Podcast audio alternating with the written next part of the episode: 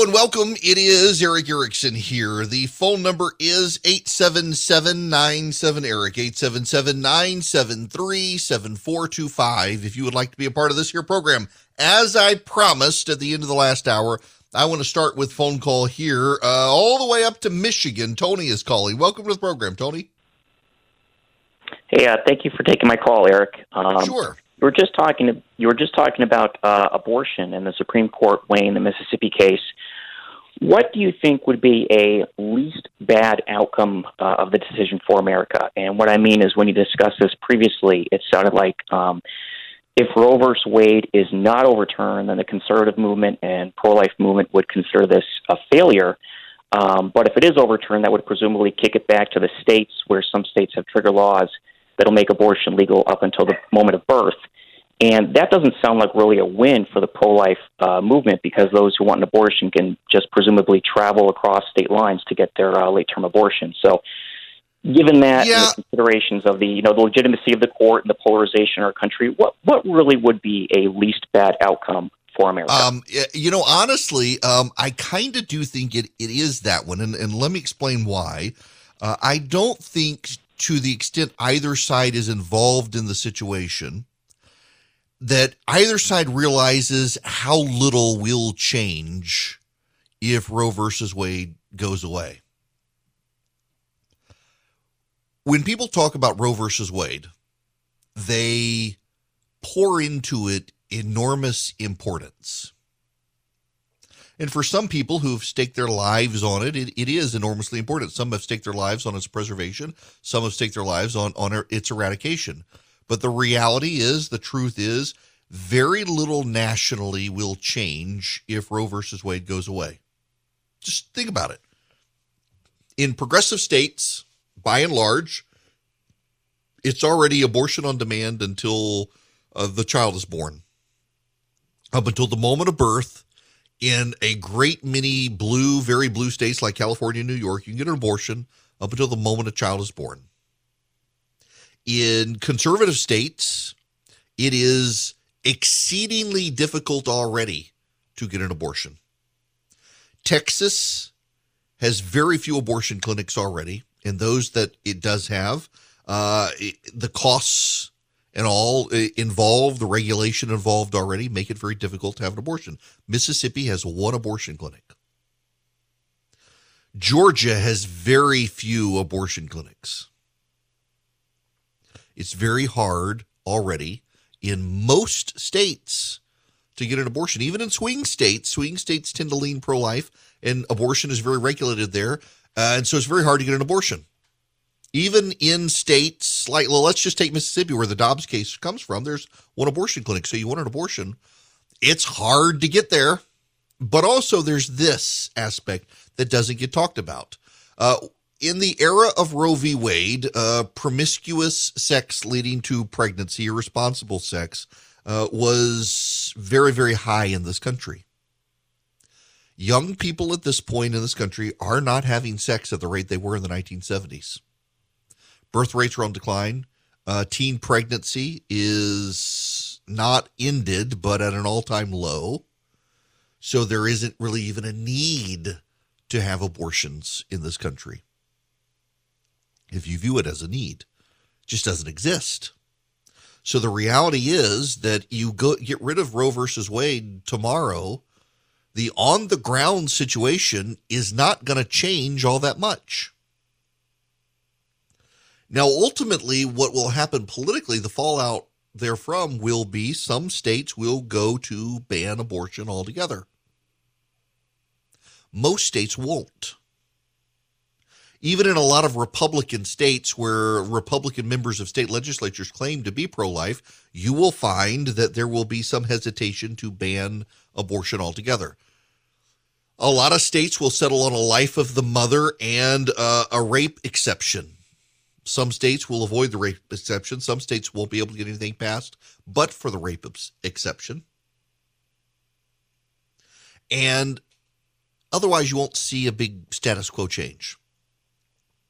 That the media does a very bad job of covering that. The media does a very bad job of talking about that, in large part because the media is very pro-abortion. The anchors on CNN aren't really going to cover this outside of hysterically because they are so pro-abortion. But whether you go to Indiana or North Carolina or Mississippi or Louisiana or Texas or Florida, it's hard to find the abortion clinic. There aren't a lot of them. You go to a pro-choice state like Colorado. In college campus towns, you will see a local Planned Parenthood. But they're still few and far between. And they can only do so many abortions a day.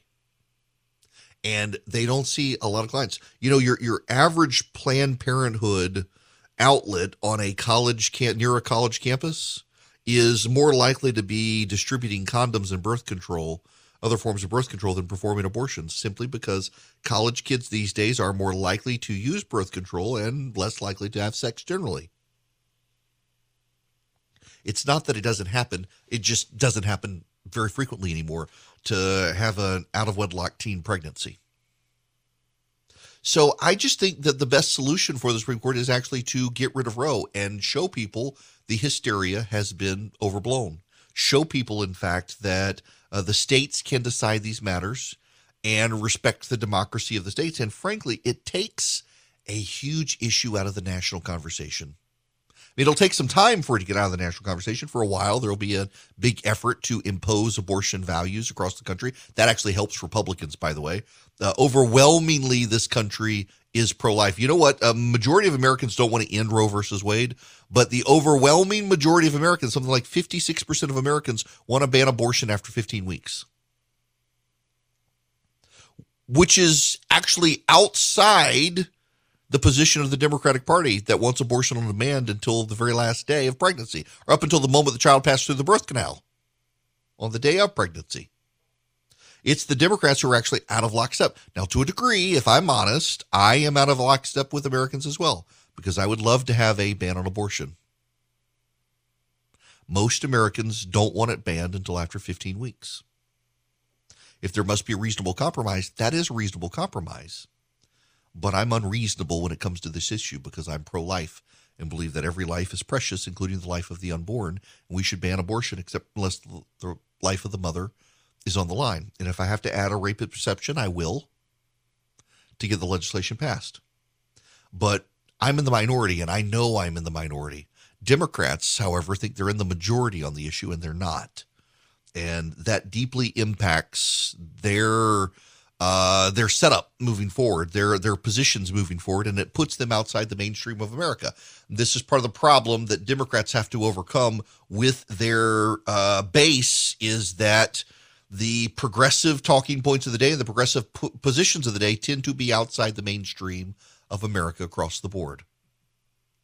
Now, I spent way more time answering that question, and that's okay. I'm happy to answer it. I'm happy to answer your questions as well. 877-97-ERIC, 877-973-7425. But I got to move on to what I really wanted to talk about, because I had a topic I've been dying to talk about all day.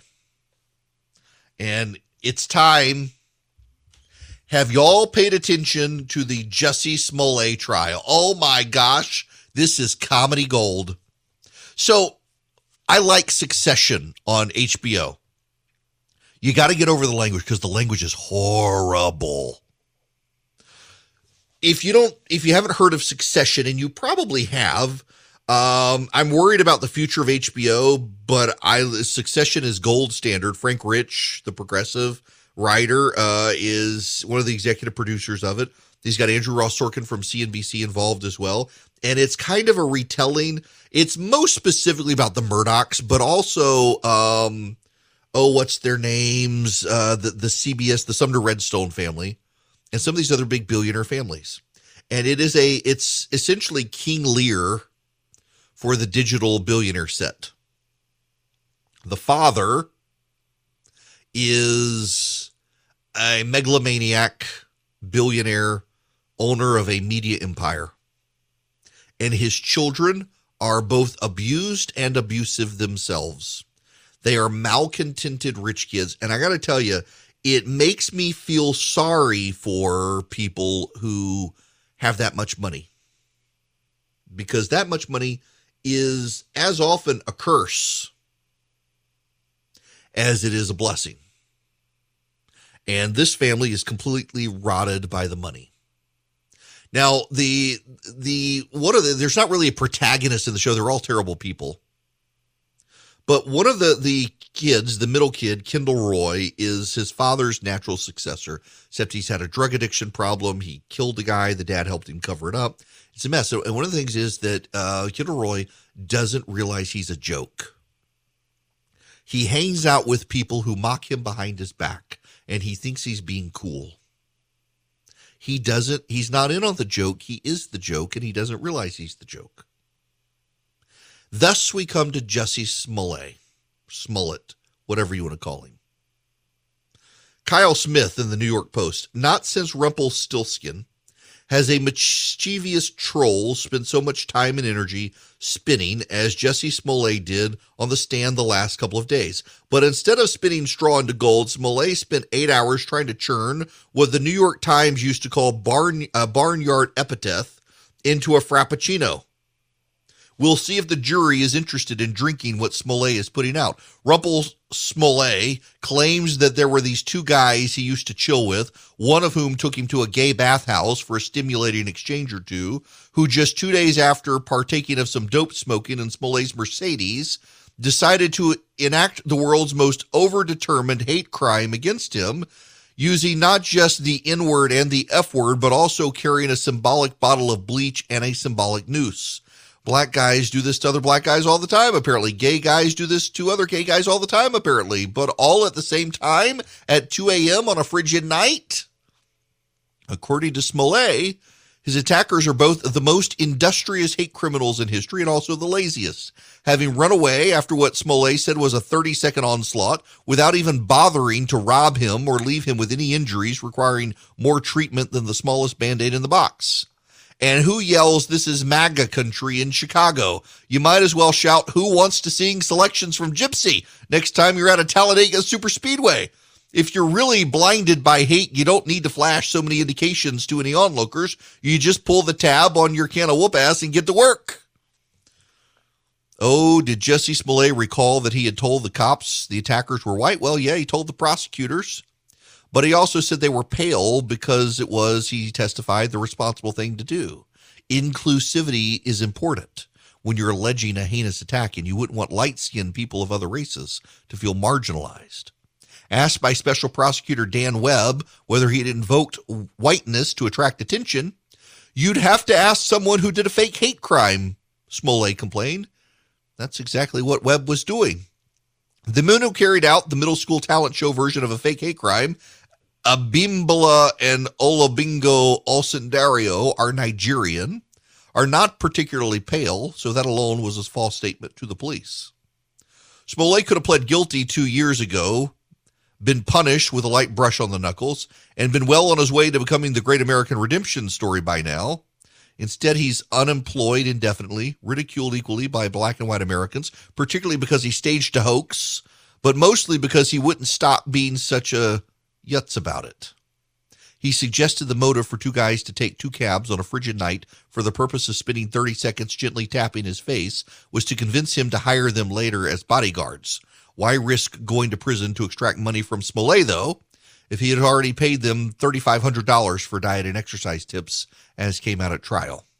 Smollett yesterday, you should know as well, when the prosecutor was reading Smollett's text messages to the two Nigerians that were complete with the N-word repeated over and over and over and over again, asked the prosecutor to please stop saying the N-word, because it might upset people in the crowd. They're watching his... The whole thing has been ridiculous. This guy does not realize he is a joke. He is the Kendall Roy of failed criminal aspirants. It's embarrassing that this thing has even gone to trial. And this guy should be embarrassed, but he has no shame.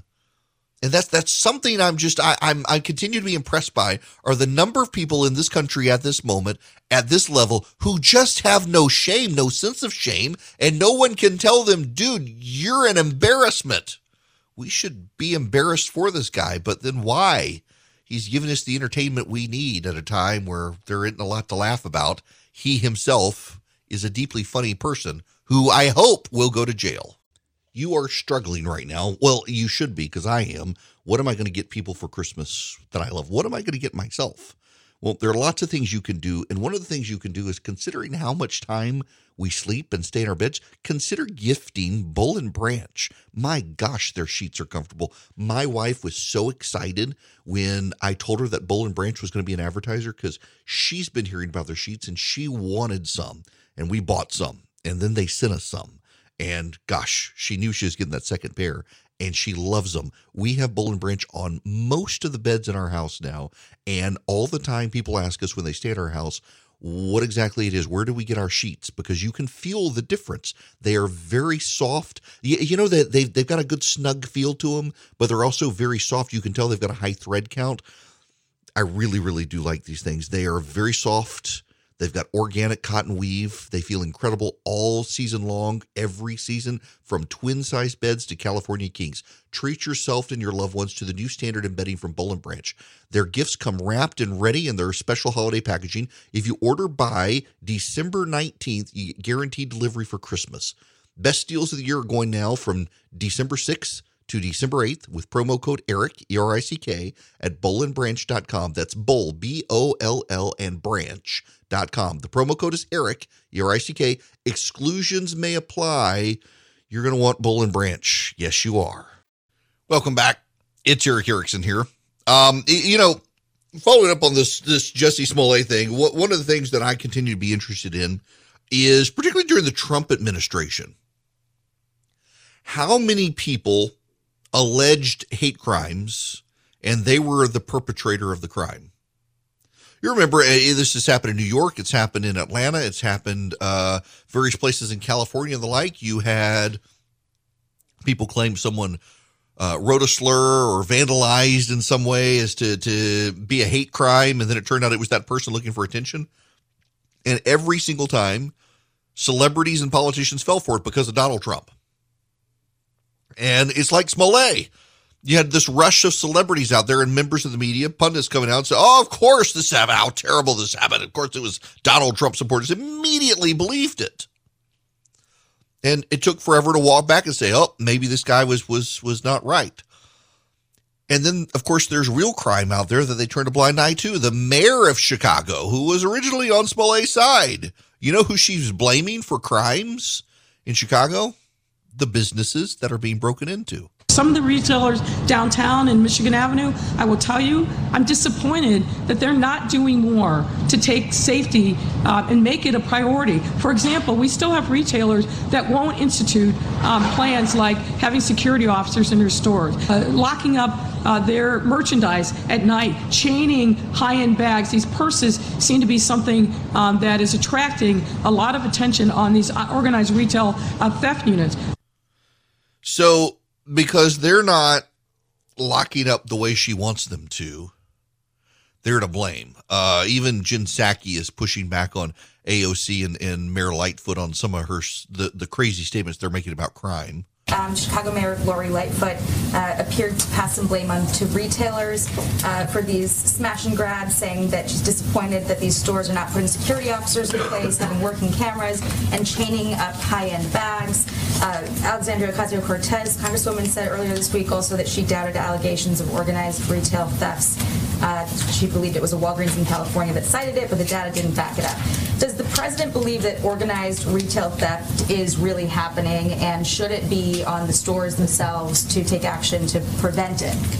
Well, we don't agree, and I think our actions and the work that we have had in working with the Justice Department, the FBI, and federal law enforcement show that we take, we have seen some of these extremely disturbing videos showing retail thefts, and both major retailers as well as state and local leaders like Governor Newsom have identified this as a serious concern. We agree. That's the reason why we have sent additional support from the FBI, providing additional assistance. It's one of the reasons why we have also been, the president and members of our administration have been long time advocates for supporting and funding the COPS program, something where the president proposed almost $300 million in additional assistance through his budget from what it was last year.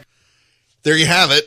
The left can't come to terms with what's happening now, and they know it's going to hurt them. There's more and more data out there about the crime wave is going to be a huge issue for Republicans next year, and the Democrats can't figure out how to get a handle on it.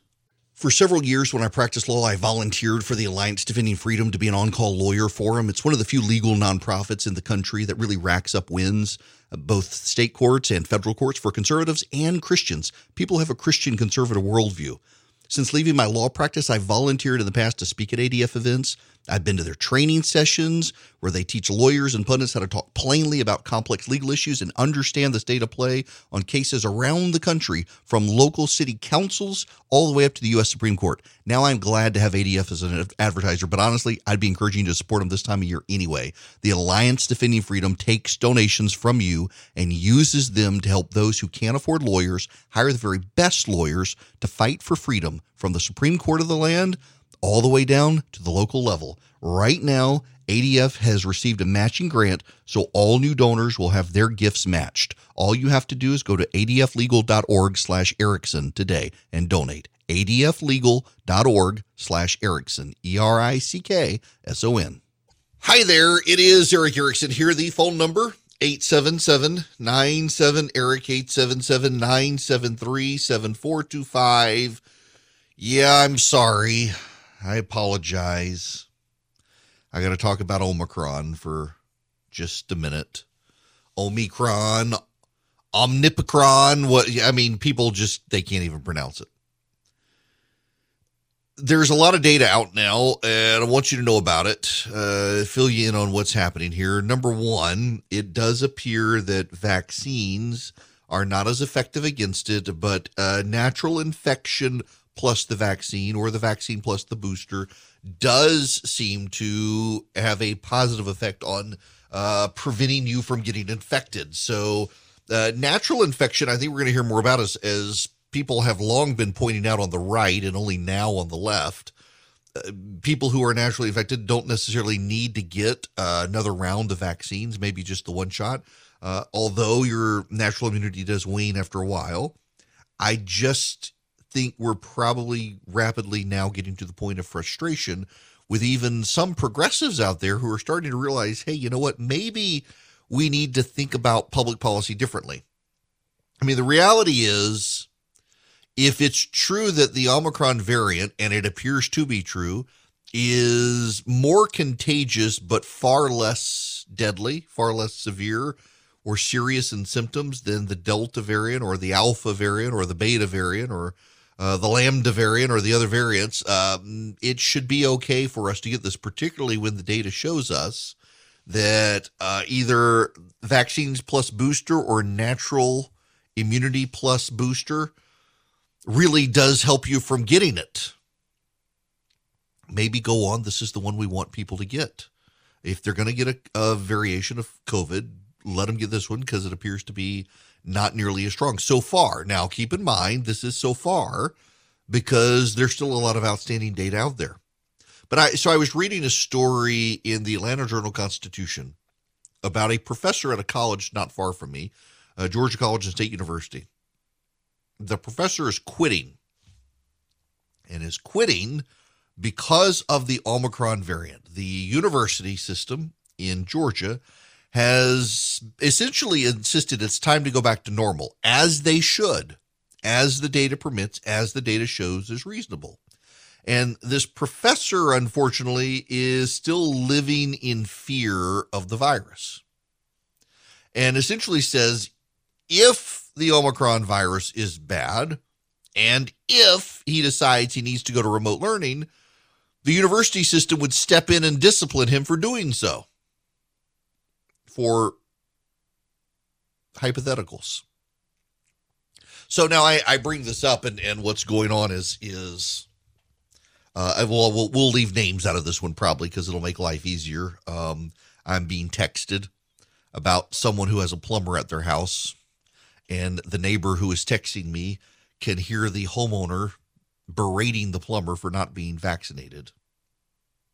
And the homeowner is insisting on staying outside so that she doesn't die while the plumber is inside, which I just find to be ridiculous. If you know anything about the virus and how it spreads and the like, you shouldn't have to worry about that. But here we are. Now, here's this. Again, Georgia College and State University faculty member James Schiffman resigned this week, leaving a job he loved and expected to remain at for at least 2 more years. A veteran journalist who worked at CNN and the Wall Street Journal, Schiffman quit over COVID-19 policies that he believes endanger faculty, staff, and students at Georgia's public colleges. The primary thing is the Omicron variant and the prospects of going through this whole business again in January, said Schiffman, who's been at Georgia College and State University for a decade. Listen to this. This is the key here. I'm double vaccinated and boosted, so this doesn't stem from great personal worry. But if Omicron is bad, or it turns out the vaccine doesn't work quite as well, I could see myself in January taking my courses online, in which case the administration would crack down on me quickly. Omar O'Day, Georgia College State University's Associate Vice President for Strategic Communication, said the university does not comment on personnel matters. We understand the anxieties many of us have with respect to preventing the spread of COVID. The number of COVID positive cases in our campus has been trending much lower in recent months. We continue to provide robust testing services for our students and are encouraging all members of our campus community to get vaccinated.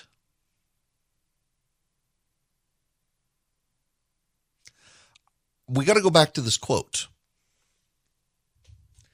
I'm double vaccinated and boosted, so this doesn't stem from great personal worry. But if Omicron is bad, or if it turns out the vaccine doesn't work quite as well, I could see myself in January taking courses online. He could see himself taking action if one of 2 things turn out to be so that are not yet so. And what we know of Omicron is that it does appear to be very transmissible, even among the vaccinated, but also you get far less sick. He says it doesn't stem from personal worry, but doesn't it?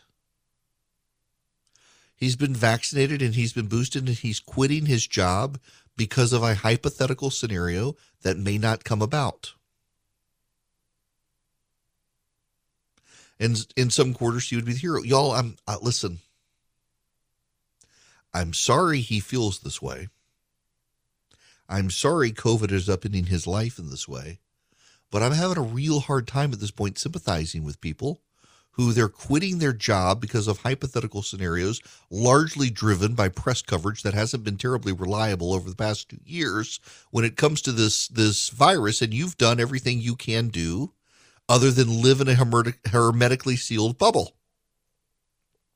Yes, I realize there are a lot of young people out there right now who don't take it seriously. I get that 100%. I get it.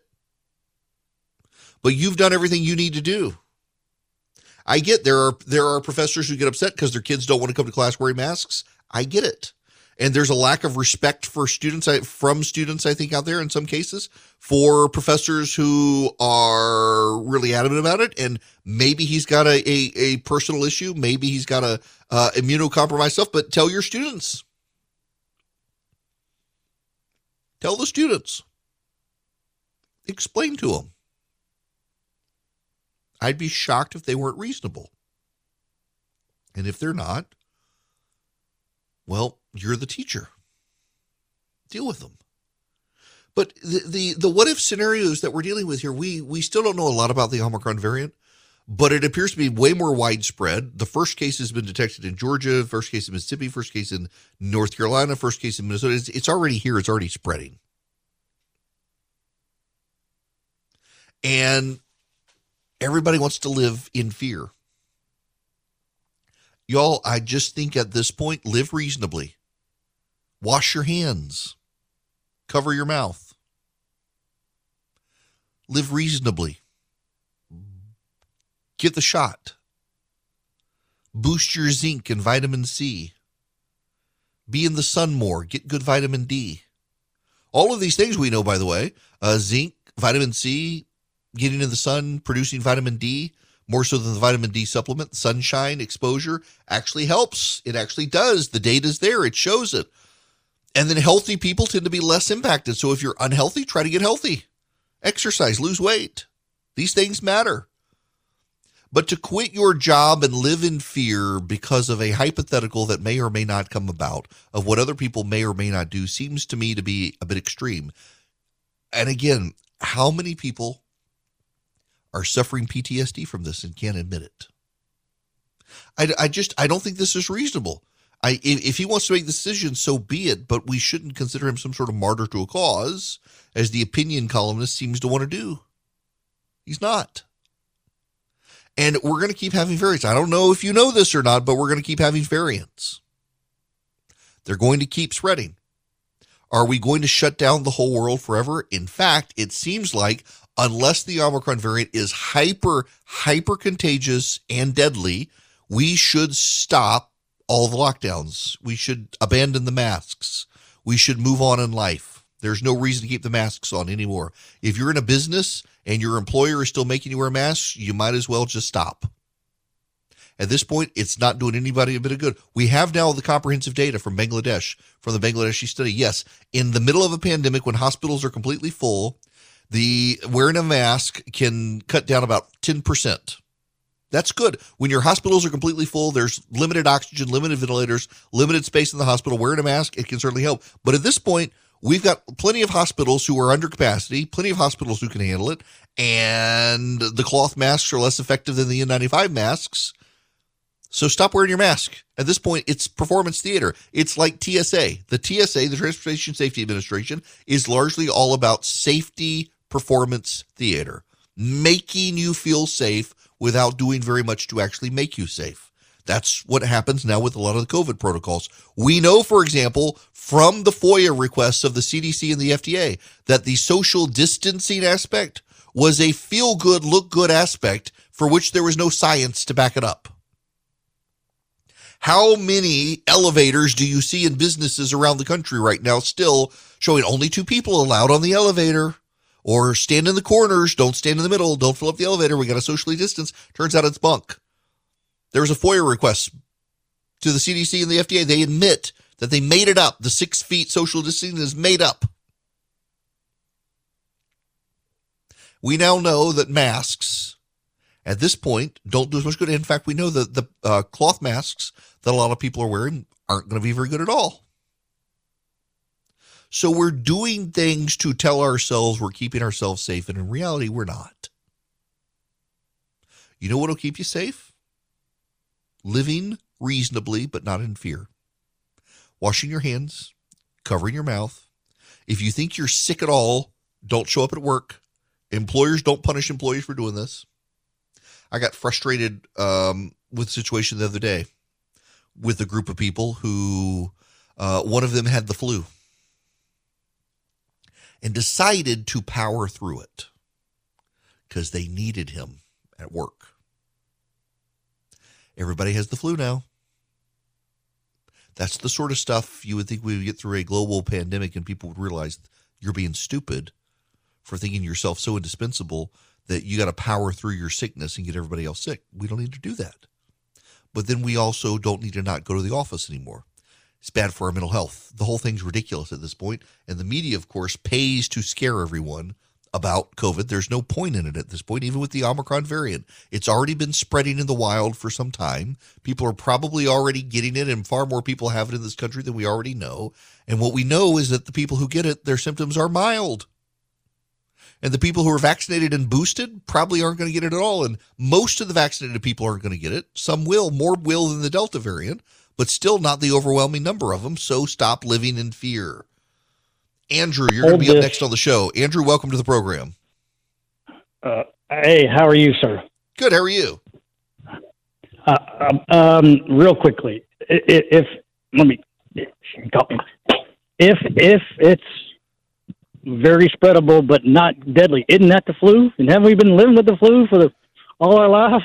Yeah. And the other comment is, there's actually some of the early data out of Europe and South Africa suggests that this Omicron variant is less deadly than the flu.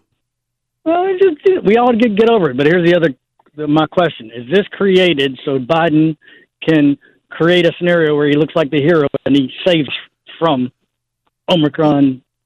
No, I don't think so. And I know that there are a lot of people speculating this. You know, the Democrats are out there, I mean, more and more openly speculating that it's us that want the Omicron variant, not them, because it'll hurt Biden. You got Republicans speculating that Biden wants Omicron because he can look like a hero solving it. A virus is a virus. A virus does not have a political agenda. I know, crazy to think the virus doesn't have a political agenda. It doesn't. But the people who cover it, they have a political agenda. Right now, a lot of those Democrats are claiming it's you and me who want it to perpetuate on. In fact, that reminds me, Max Boot has a story out today in the Washington Post. And Max Boot himself says that the Republicans are the party of the virus. Why? Because Max Boot, according to Max Boot, respected columnist at the Washington Post, as long as the virus is around, it hurts Joe Biden's polling. Therefore, Republicans want to perpetuate it. Where have I heard that before? Here's me from when? I guess this last week, earlier this week. Listen, Charlie, I'm having an internal monologue here with my producer right now that you all get to hear. Charlie, go into your notes app and put down in your notes segment 1. December 3rd, 2021, it was at 12:15 p.m. Because I'm about to say something, and I guarantee you I'm going to replay this in months from now as this becomes a talking point. Y'all, I guarantee you yesterday on MSNBC, John Heilemann, who is a very progressive guy, John Heilemann, on MSNBC yesterday, December 1st, 2021, John Heilemann had this to say on MSNBC. Because if people follow Fauci, there's likelier a chance that COVID will go away. And if COVID goes away, it's bad right now for Republicans. It's just the math on this, the political math on this is not hard to figure out. You see that? This is going to become the Democratic talking point. Here's the Wall Street Journal reporter today on MSNBC saying the trajectory of the economy is really going to depend on the trajectory of the virus and how people are responding to that. I guarantee you this is going to become orthodoxy on the Democratic side. The only thing I was wrong about is I said it would be months from now. It actually happened within a week. What, it's December 8th, and that was December 3rd. Yep, I knew it was going to happen. Of course it's going to happen. You know what else is going to happen?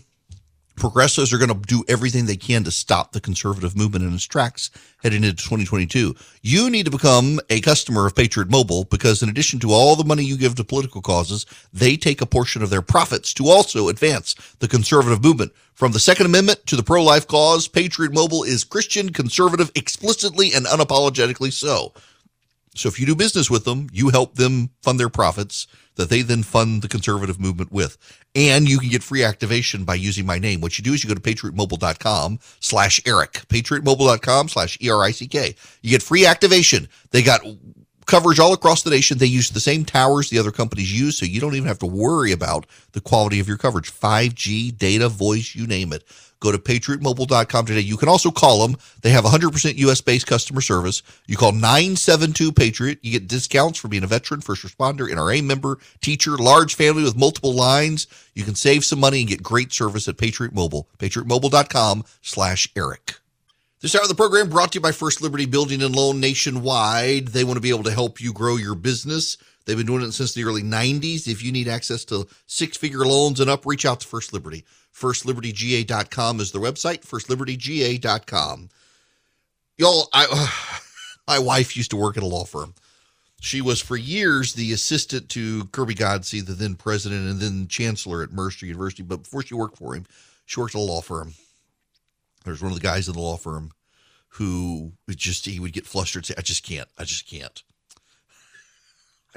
I got something I want to talk about. I just can't. Just send it to Charlie and Philip. I'm going to let them, I'll discuss it with them. I just can't with y'all. Oh my gosh. There are some topics that must be verboten at this moment. The program. Oh my gosh. All right. Oh, gosh. I'm sorry. I can't drag you guys into this. And now I lost my train of thought. Oh, I know what I was going to say. The Wall Street Journal, after years of Republicans sending white dudes in pleated pants to try to convince Hispanics to vote Republican, they failed miserably. And now, thanks to the Democratic efforts, Hispanic voters on the new Washington Post Wall Street Journal poll, 50-50 split between Republicans and Democrats. And you thought these last 2 years were crazy. Welcome to 2022. It's coming up and nothing makes sense still, especially in business. If you're a small business owner, good luck getting financing from a big bank right now. I can offer you a fantastic solution if you're looking for $750,000 or more in financing for your business. First Liberty Building and Loan. Let's say you want to buy a new building or you want to refi existing debt or you want to buy a company. Basically, you see opportunity for your business to grow, but you've hit a wall with the mega banks getting financing. That's where First Liberty Building and Loan and my friends, the Frost family, come in. They solve small business financing problems better than anyone I've ever seen. They say yes, where big banks say no. It's that simple. Look, just do this. Spend 10 minutes with them. Call them, First Liberty Building and Loan, say Eric sent you. In 10 minutes, you'll know if you're a good fit for their program. Go to firstlibertyga.com. That's firstlibertyga.com. They help small businesses nationwide in all 50 states. Firstlibertyga.com.